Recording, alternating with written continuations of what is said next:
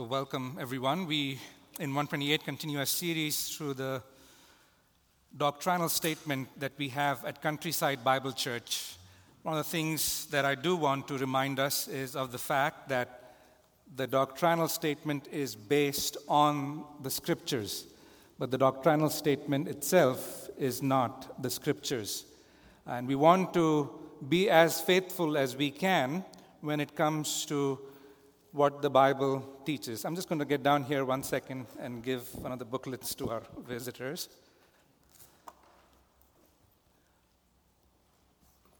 Tom, uh, at the back uh, in the box, there are some booklets here. Thank you.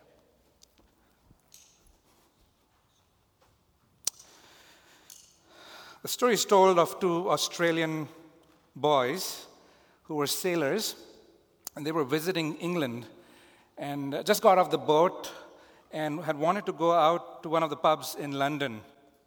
They got into this pub and then drank themselves the liquid refreshments that were available to them into the early hours of the morning. And as they came out into this dense London fog, they began to stumble their way through. For some time, they were on wobbly feet and they saw a man coming in towards them. But unknown to them, he was one of the highly decorated English naval officers. And so one of these Aust- Australian guys, he looked at them, looked at him and said, Say, mate, can you tell us where we are? I don't think I got the accent right there, but you get what they're saying. and the officer, after hearing that, uh, felt rather offended by these two blokes calling him mate. And so he pointed to his medals on his chest and said, Do you men know who I am? At which point, one of the Australians said to the other, We are in some real trouble now.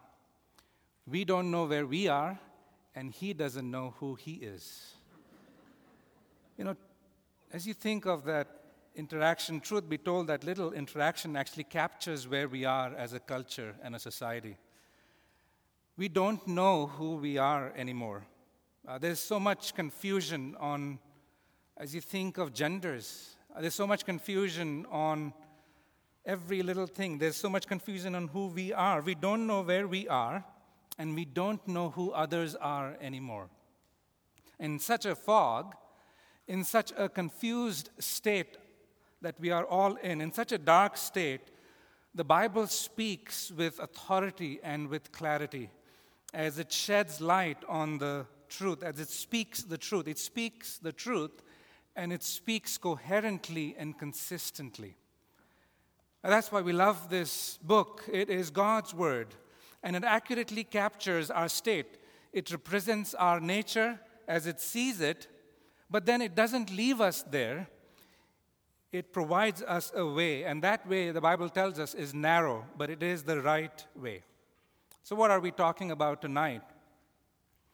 We're talking about you and me. Uh, who are we as human beings? And so, our title for the lesson tonight is Who Are We? as we think of the doctrine of man and the doctrine of sin. Who are we? Uh, that is, what is our identity? Uh, why are we here on this earth? What is our purpose? Uh, wh- what is wrong with us? What is our problem? And then finally, how do we solve what is wrong with us? What is our solution? What is the solution? Whether we understand it or not, whether we like it or not, each one of us has a response to these questions. Each faith system has a response to these questions.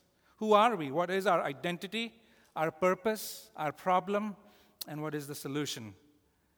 And what we just did with looking at those questions is reflect and think, something that is unique to human beings. As much as we love animals, they don't get together, they don't have conferences to talk about their identity, purpose, problem, and solution. They don't talk about how to be better dogs or better cats.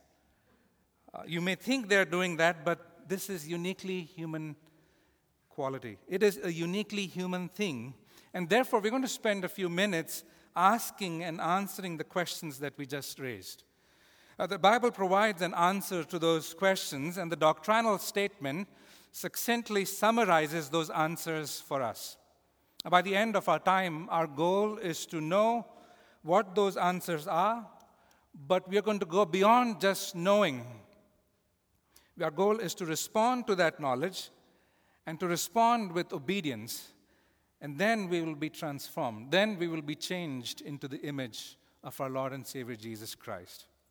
And so let's begin with that first question as we think of our identity. Who are we?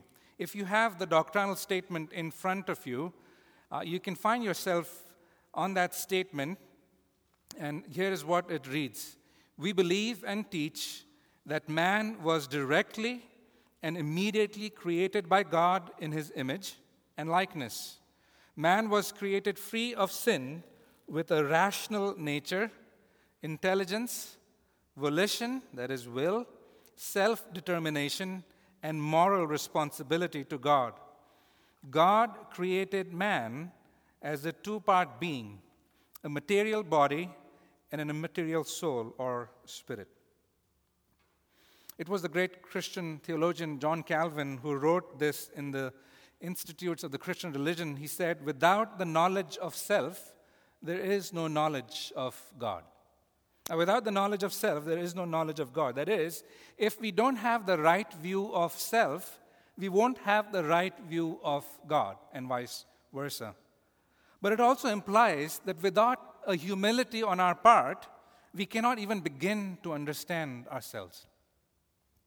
If we are honest, we'll admit that we live in a world that has a high view of itself, right? We think very highly of ourselves. We tend to think very highly of ourselves, and we have a low view of God's word. Uh, so, opposed to, as you walk into our lobby in the worship center, you see a high view of God and a high view of His word, of the scriptures. You know, a high view of God implies that we know and understand what it says and then believe what it says. And so we want to turn to God's word. And what does God's word teach us? As you look at the doctrinal statement in front of you, there are references to scriptures in that. One of the first ones is this fact that we are created by God. In your Bibles, turn to Genesis chapter 1, verse 26 and 27. Genesis 1, 26 to 27. Moses records for us Then God said, Let us make man in our image, according to our likeness, and let them rule over the fish of the sea, and over the birds of the sky, and over the cattle, and over all the earth, and over every creeping thing that creeps on the earth. God created man in his own image. In the image of God, he created him. Male and female, he created them. Other things you want to take from that is man was directly and immediately created by God. Uh, that is, that God Himself created man. When I say man, I am, of course, thinking of male and female. Uh, when I say that he was directly and immediately created by God, what we mean is that God did not outsource the process of the creation of man to someone or something out there. No, he himself created man in Genesis 1:26 and 27, it tells us that God is the one who created man. It is a summary statement. And then if you go down to chapter 2, verse 7, it tells us how he did that. Notice verse 7 in chapter 2. Then the Lord God formed man of dust from the ground and breathed into his nostrils the breath of life, and man became a living being. We were created by God and we were created from the dust. Other passages repeat this particular idea that, that we were created from the dust. For example, when sin entered the world, in, in Genesis 3:19, we see this. Uh, it says, "By the sweat of your face you will eat bread till you return to the ground, because from it you were taken, for you are dust, and to dust you shall return." We were created from dust. Not only were we created by God, but we were also immediately created. That is, we do not believe that we evolved over millions of years to be who we are today. Not only is that not scientific, there's no scientific evidence for that, but to add to it, when modern secular scientists tell us about the truthfulness of evolution, they suspend the very basis on which science is done in order to tell us that evolution is true. Why do I say that? Because they reach the conclusion before even they begin the process of question and research and hypothesis and experiment and analysis. Conclusion is reached before all of those steps have been even touched. We were created by God and we were immediately created by God. And we were created, chapter 1 tells us, on day 6.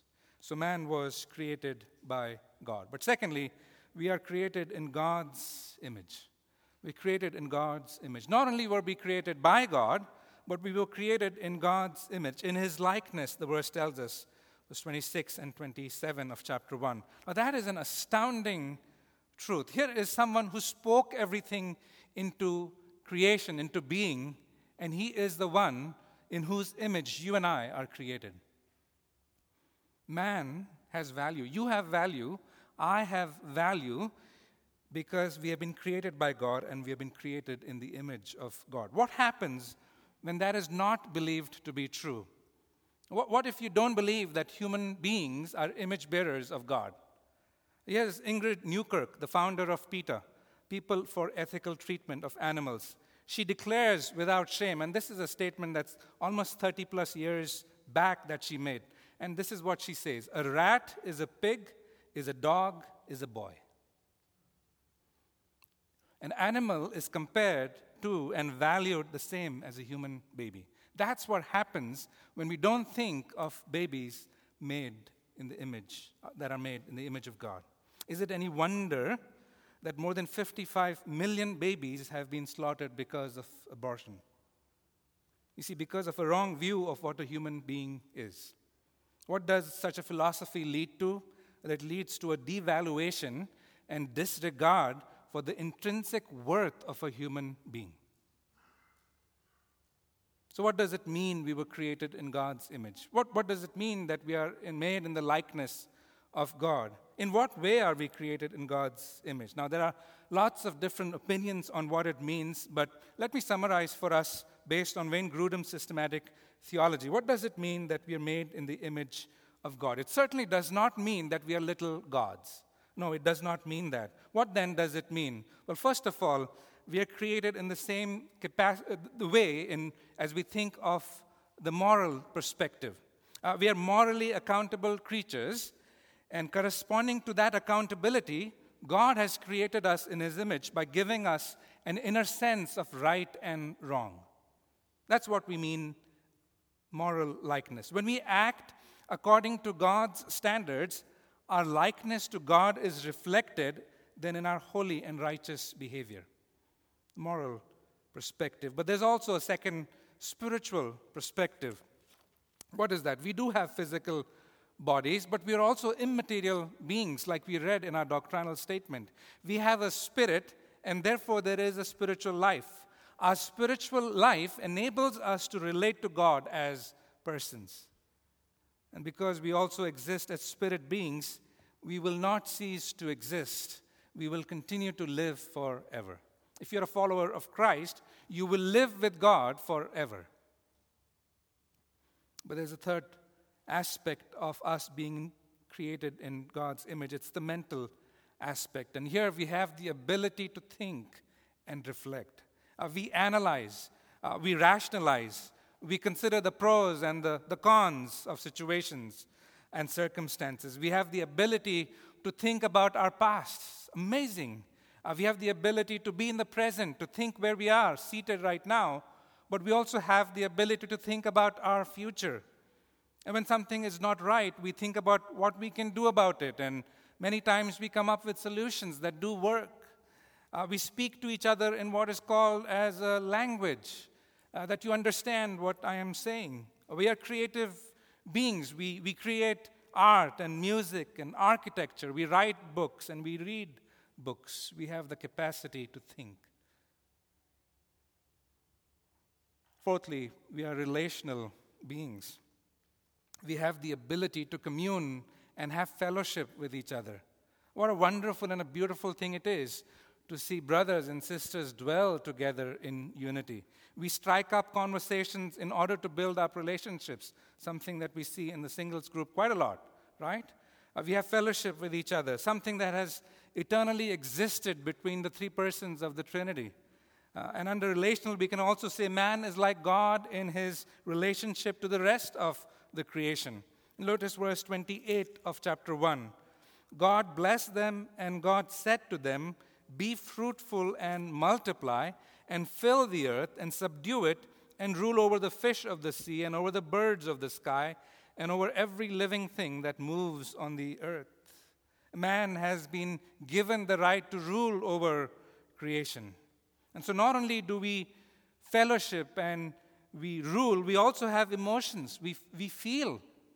Uh, now, to be fair to animals, we can say that even animals have emotions to some extent, but there is a difference between animal emotions and our emotions. Here's how Wayne Grudem puts it He says, Just imagine, after watching my son's baseball game, I can simultaneously feel sad that his team lost, happy that he played well, proud that he was a good sport, thankful to God for giving me a son and giving me the joy of watching him grow up, joyful because of the song of praise that has been echoing in my mind all afternoon, and anxious because we're going to be late for dinner. Now, it's very doubtful, he says, that an animal experiences anything approaching this complexity of emotional feelings. What a wonderful creature a human being is. Relational. And then finally, physical. Now, this one might surprise you. We are not stating that God has a body, because in John 4:24 our Lord tells us God is spirit and it is sinful to imply anything contrary to that. So in what way are we in the image of God when it comes to our physical features? Well, our physical bodies have eyes with which we have the ability to see. The Bible tells us that God himself sees, although he does not do it with physical features like we do. Uh, God sees, he hears our prayers, uh, He speaks. He has spoken so clearly through His word. And in the Old Testament, many times we have God speaking audibly. So not only do we share some of the characteristics of God, but there are a few other things that that statement in front of you tells us. What else does the doctrinal statement tell you? It tells us that we are a two part being. It tells us that we are a material part, which is our body, and then there is an immaterial part, which is called soul or spirit. Now, these two words are different, and yet they both imply uh, that aspect of you and me that is immaterial, that is not seen with physical eyes. Uh, soul, that word comes to us from the Greek word psyche or psyche, from where we get our English word psychology from. And then spirit is the word pneuma or pneuma. It's a study of the doc- pneumatology is a study of the doctrine of the Holy Spirit. And so you have the word spirit in there. And so some say that we are actually a three part being. And in trying to defend that, they say our body helps us connect with others around us. We see each other because we have a body. Our spirit helps us to connect with God. And our soul helps us to connect with ourselves. And so if you have something wrong with your body, you go to the physician, you go to the doctor. If you have something wrong with your spirit, you go to the pastor. And if you have something wrong with your psyche or psyche, you go to the psychologist. And so you see, as we think of us as three part being, we start presenting solutions that are not there. But here in countryside, we do believe that the Bible teaches that we are a two part being because of some of the verses that I'm going to mention. If you have your Bibles, open up to 2 Corinthians 5 8. Uh, now, you might be thinking, why is he taking the time to explain something that they do in counseling? But all of us do counseling if you're a follower of Christ to some extent or to a larger extent. And I think ha- this has implications for how we do biblical counseling. Notice 2 Corinthians chapter 5 verse 8.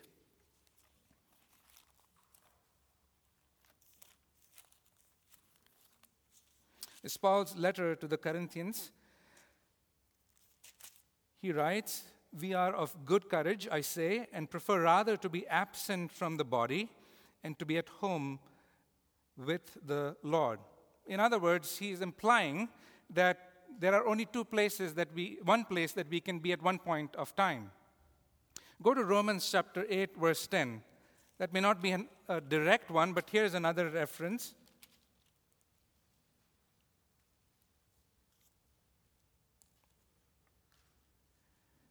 Here is another of Paul's letters. He writes that if Christ is in you, though the body is dead because of sin, yet the spirit is alive because of righteousness. You don't have to turn to this next reference, but Matthew 10 28, our Lord says, Do not fear those who kill the body, but are unable to kill the soul. But rather fear him who is able to destroy both the soul and body in hell. hell. Now Romans 8:10 says the immaterial part of us is the spirit, and here in Matthew 10:28 we are told the immaterial part of us is the soul. Now, do, we do admit that there are some good things in secular psychology, but they're only helpful as, as much as they help us diagnose what the issue is.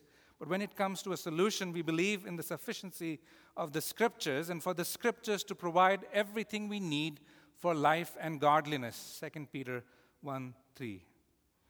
We are not evolved then, we are not a result of an uh, impersonal force or we are not chemicals coming together. No, we, there is a personal being that has created you and me. That is the God of the Bible. So, what are some implications as we think of our identity, of who we are? You know, the truth of our creation is applicable for all of us. Whether you are born and raised in this country, or whether you come from India like I do, or whether you come from the Czech Republic, all of us all of us are made in the image of God. Each one, regardless of our color, gender, cultural and ethnic background, financial background, you know, we were singing earlier uh, about that, uh, physical background, educational background, all of us are equal in that sense because we've been made in the image of God.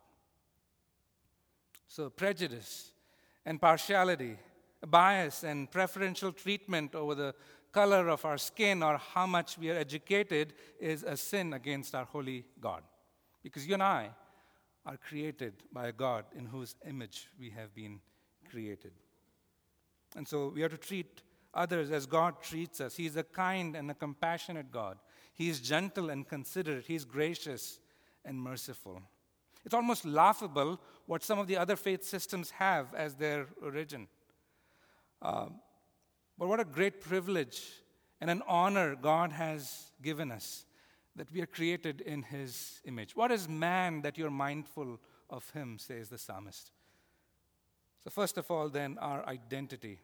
Who are we? Secondly, our purpose. Why are we here? Why are we here? Uh, this is an important question. You know, understanding our purpose impacts and influences our daily decisions. It doesn't matter whether you're married or single, it impacts everything that you do. It gives us a, a, reason to live in the present. It also fills us with hope for the future. Uh, when purpose is lost, meaning is lost, and disappointment and discouragement and discontentment sets in. Uh, some of the very common stories that come out of prisoner of war situations or labor camps when the world wars were going on was this particular story where those who held these prisoners of war captive they would make them work without a goal or a purpose in mind. I remember reading a story where a prisoner of war was asked to move a bunch of stones from location a to location b and he did that for half of the day. And when it was 12 o'clock in the afternoon he was told by the soldier to put those stones back from location B to location A. If you do this for a full day, it's enough to drive you insane. It drives us insane because God has created you and me for a purpose. Just moving stones from one location to another without being told what the purpose is drives us insane. And when we fulfill and when we don't understand that, it doesn't make sense of what we are doing. Discouragement and discontentment sets in. Uh, but when we fulfill the purpose God has made for us, our past makes sense. Our present is meaningful, and we are filled with hope for the future. Why are we still here? Because we believe God still has a purpose for each one of us.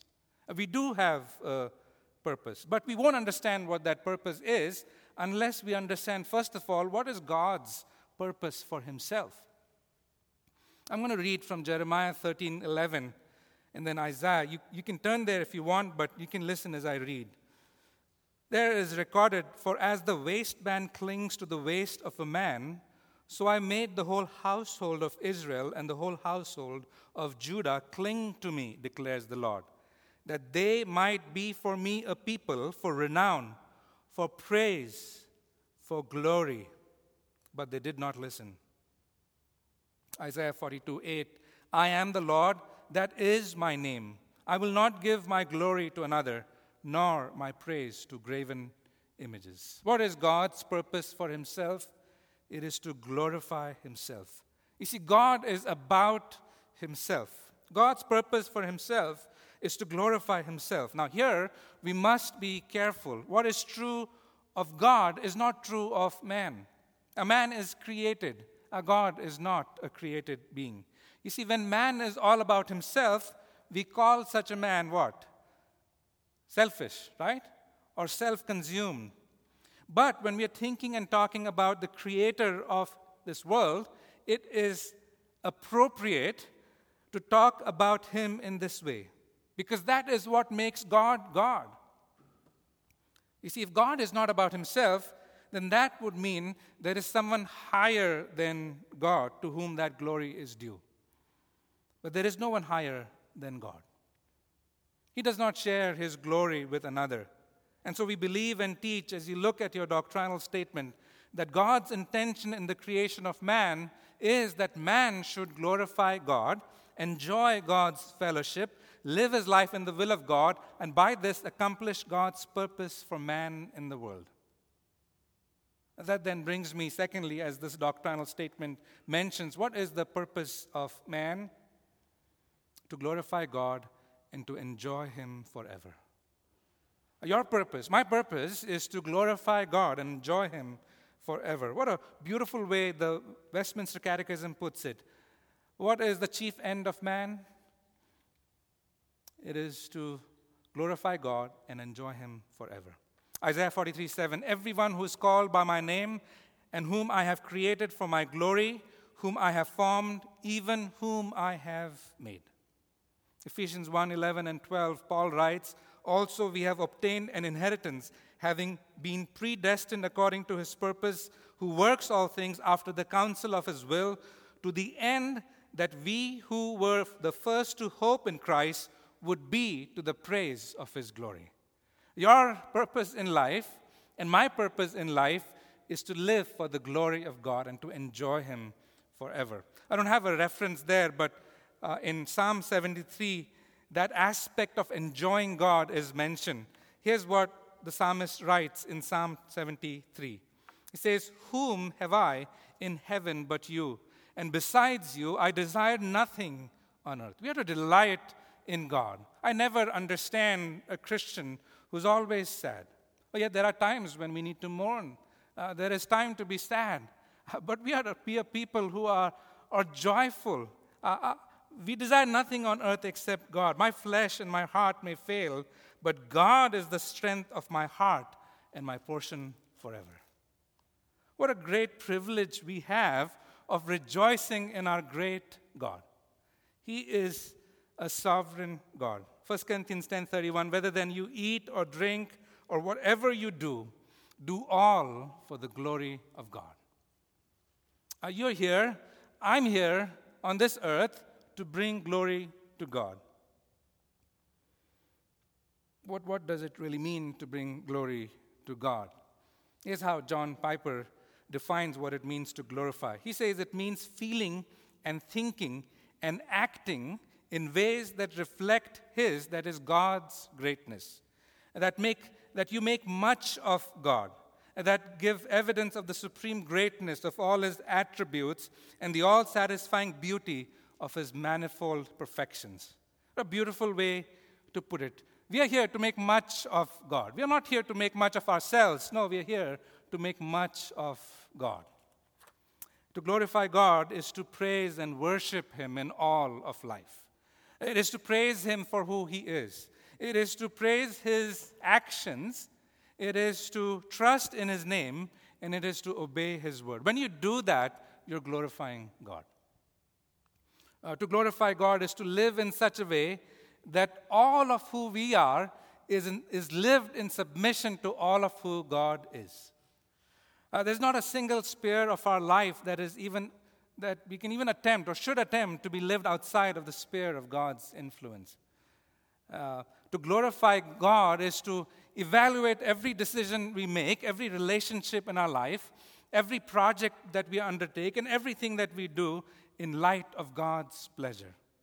Uh, is what I'm going to do now going to bring pleasure to God? Is God going to be pleased with this? If you're an accountant, it means that you go and be the best accountant as a follower of Christ. Uh, if you're a teacher, you be the best teacher, the best electrician, uh, the best worker, the best doctor, the best politician, the, the best mom, the best dad, the best single adult that you can be. All, all to please and honor God through your life. And that is what it means to glorify God. You know, at the end of our earthly life, what a wonderful tribute it would be to hear about us. Uh, that man, he lived for the glory of God. Uh, that woman, she lived for the glory of God. That man lived, lived to please God. That woman lived to please God. Now, that is what God has created us to be. If that is true, and it is, if it is true that man was created free of sin, then we have to ask ourselves what really happened? Why don't we live for that purpose for which we were created? This is where it helps us understand the problem. As we move to the sec- third question, our problem what is wrong with us? Traditional Hinduism says what is wrong with us is that we have forgotten that we are gods and we need to do things to remind ourselves that we are gods. And so, yoga is one of the ways in which you remind yourself that you are divine. See, your problem will determine what the solution would be. According to the Bible, the problem is sin, and we'll talk about that. When we were created, we were created free of sin. That's what the doctrinal statement states, and that's what the Bible states as well, but with an ability to sin. Here's how some Christian thinkers, including Augustine and Puritan writers such as Thomas Boston, thought about it. Here's how they put it uh, Before the fall, we were able to sin. We were able to sin. And after the fall, we were unable not to sin. Those are the Latin phrases that go along with that. But let's read the account of our fall in its totality. So turn with me to Genesis chapter 2.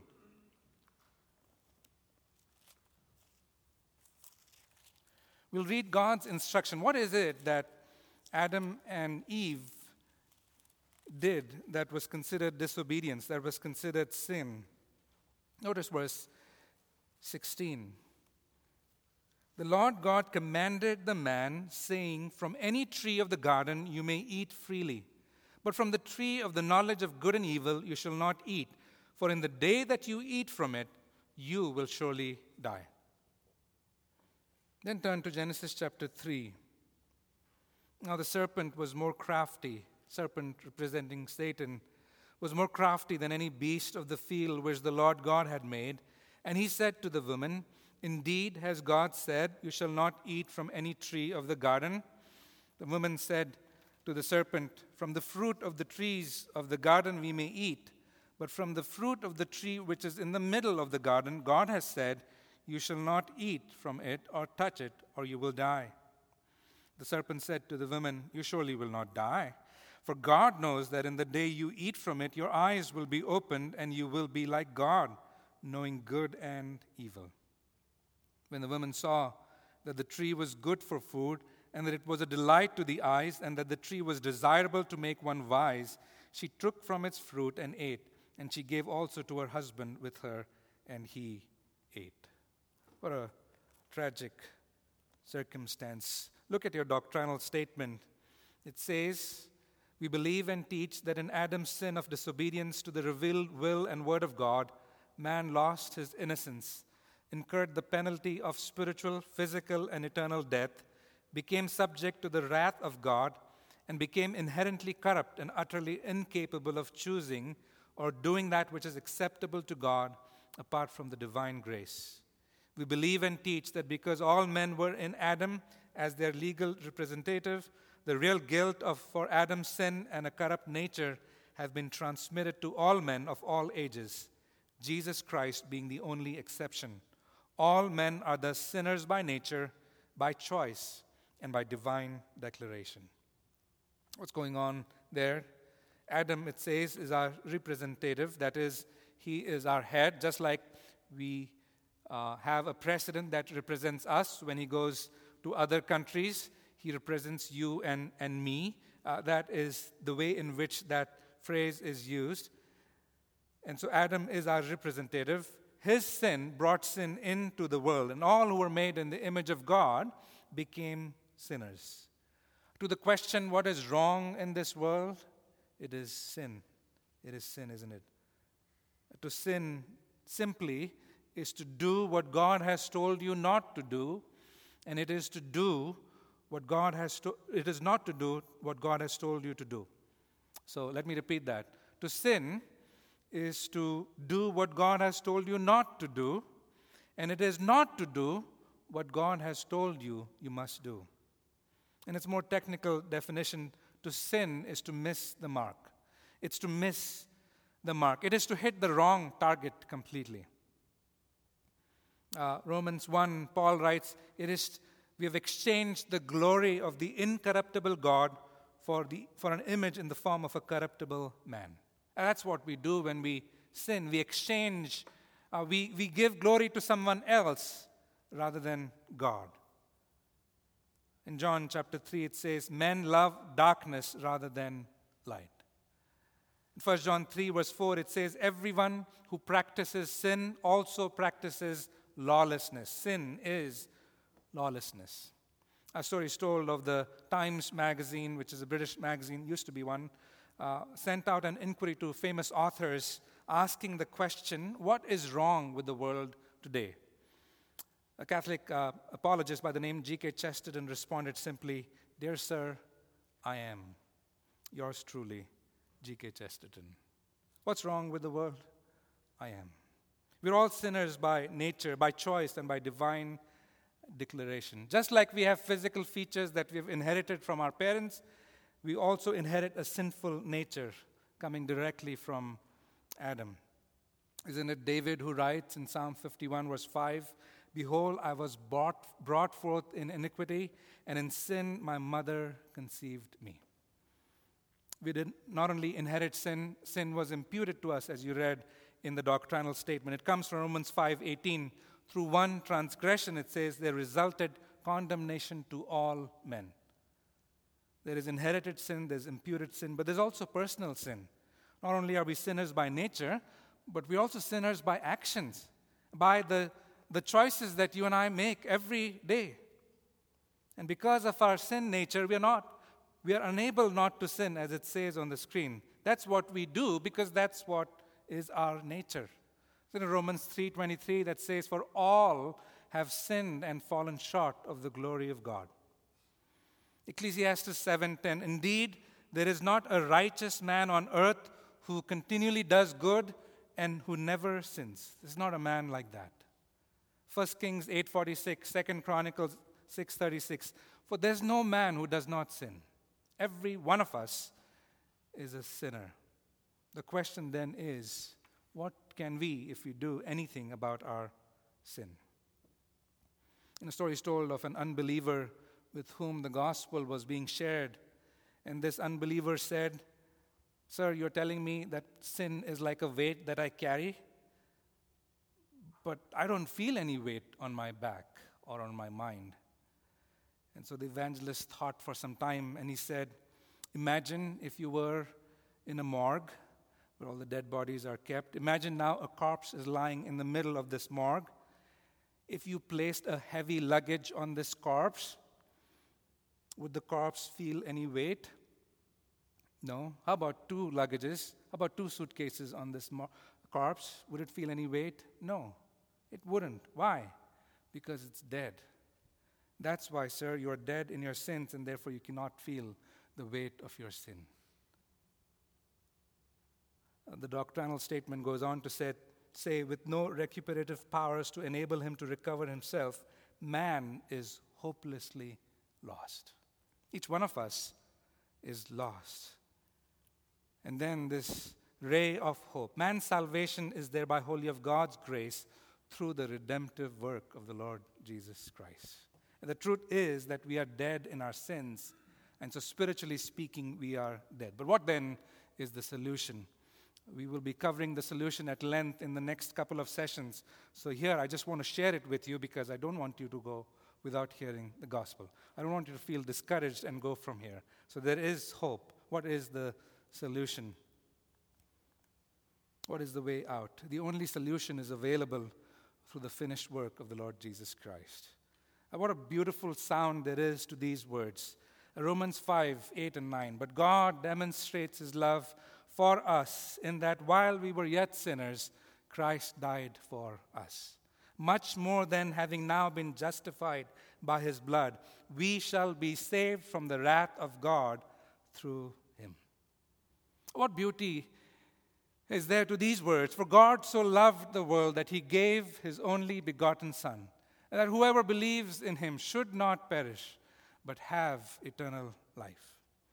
To the question from the Philippian jailer to Paul and his companion, Sirs, what must I do to be saved? Believe in the Lord Jesus Christ, and you will be saved, you and your household. You see, to believe in the Lord Jesus Christ is one side of the coin of conversion, but the other side is that of repentance. Uh, to repent is truly be sorry for your sin. Sorry not because you were found out, sorry not because you feel bad, sorry because you have offended a holy God. Uh, you have broken his law. To repent is to, is to turn from sin and turn to God. It's a complete U turn. See, when you repent and believe in the Lord Jesus Christ, God hears your prayers and he grants you forgiveness. Romans 5:18 Paul writes, "So then as through one transgression there resulted condemnation to all men, even so through one act of righteousness there resulted justification of life to all men." He made him who knew no sin to be sin on our behalf so that we might become the righteousness of God. You see, when you repent and believe, there are a number of things that simultaneously happen in your life. You're, you're, you're first of all justified, you're declared righteous, uh, you, you're sanctified, you're declared holy, and God makes a way for you to be like Him progressively. Uh, you are adopted into the family of God. You are a child of God. You're a part of His family. You can call other believers brothers and sisters in Christ. You don't call them brothers and sisters because you forget their name, although that can happen sometimes. No, but you call them because they are the, a part of the family of God, just like you are. You are preserved, that is, He will never let you go. You never lose your salvation. And the Bible tells us that one day you will be glorified. No longer sin having any power or impact. You will be away from the presence of sin. What a wonderful reality in the future that is. But God begins that process in you, that reversal process in you right here. He begins that restoration process in you. So we can say, as you repent of your sins and believe in the Lord Jesus Christ, that you will be saved. What is the reality for the regenerate man? It is the fact that we are able not to sin. And the fact for the glorified man is that we are unable to sin. What a day that would be. Isn't it Paul who writes, For I'm confident of this very thing, that he who began a good work in you will perfect it until the day of Christ Jesus. How do we respond to what we have heard? Well, I have three responses. Well, first of all, it's worth praising God for creating you. It's worth praising God for creating you. When was the last time, as you thought of it, God, thank you for bringing me into this world? I don't deserve to be here, but you're a gracious and a merciful God. If you're married, I'm sure you think of your spouse in this way I thank God for creating my spouse, right? Thank God for creating my children. Thank God for creating the people that you've surrounded me with. Uh, secondly, plunge yourself wholeheartedly into fulfilling God's purpose for you. Uh, John Piper has a book that says, Don't waste your life. Don't waste your life. Don't waste your time trying to entertain yourself. Don't waste your life in doing things that have nothing to do with the purpose that God has for you. No, wholeheartedly plunge yourself into fulfilling God's purpose for you. There's no time to do anything except to seek the glory of God. And then, thirdly, if you're here and if you've placed your trust in Christ, thank God for saving you. Thank God for saving you. Perhaps you're here and you do not know what I've just shared about. You do not know the Lord Jesus Christ as your Lord and Savior. As the Bible says, believe in the Lord Jesus Christ, repent of your sins. Uh, God will draw close to you. Those who draw close to God, James tells us, will, God will draw close to them. Call out to, to Him even today. Let me close our time in a word of prayer as, um, as our music team comes and closes us out with a word with a song. Father, thank you for this reminder from your word. Our precious truths these are. The fact that uh, we are not a result of some random activity taking place in this world. We're not a result of some billions of years of time that has gone behind us. No, you created us. You have created us, and you have created us in your image and likeness. Oh Lord, we Thank you for creating us. Uh, thank you for the fact that even when we sinned against you, that you took the initiative of loving us, that you sent your only begotten Son into this world, that he took on flesh, and for eternity, he will have flesh as a reminder to us of the fact that the second person of the Trinity humbled himself, became man and He died for us so that we would have a way to be right with you. What a glorious reality that is. I pray for each one of us who is a follower of Christ here. I pray that you would help us appreciate these things and live in the light of the reality of the fact that we are to live for your glory. We ask these things in Christ's precious and worthy name. Amen. Let's go ahead.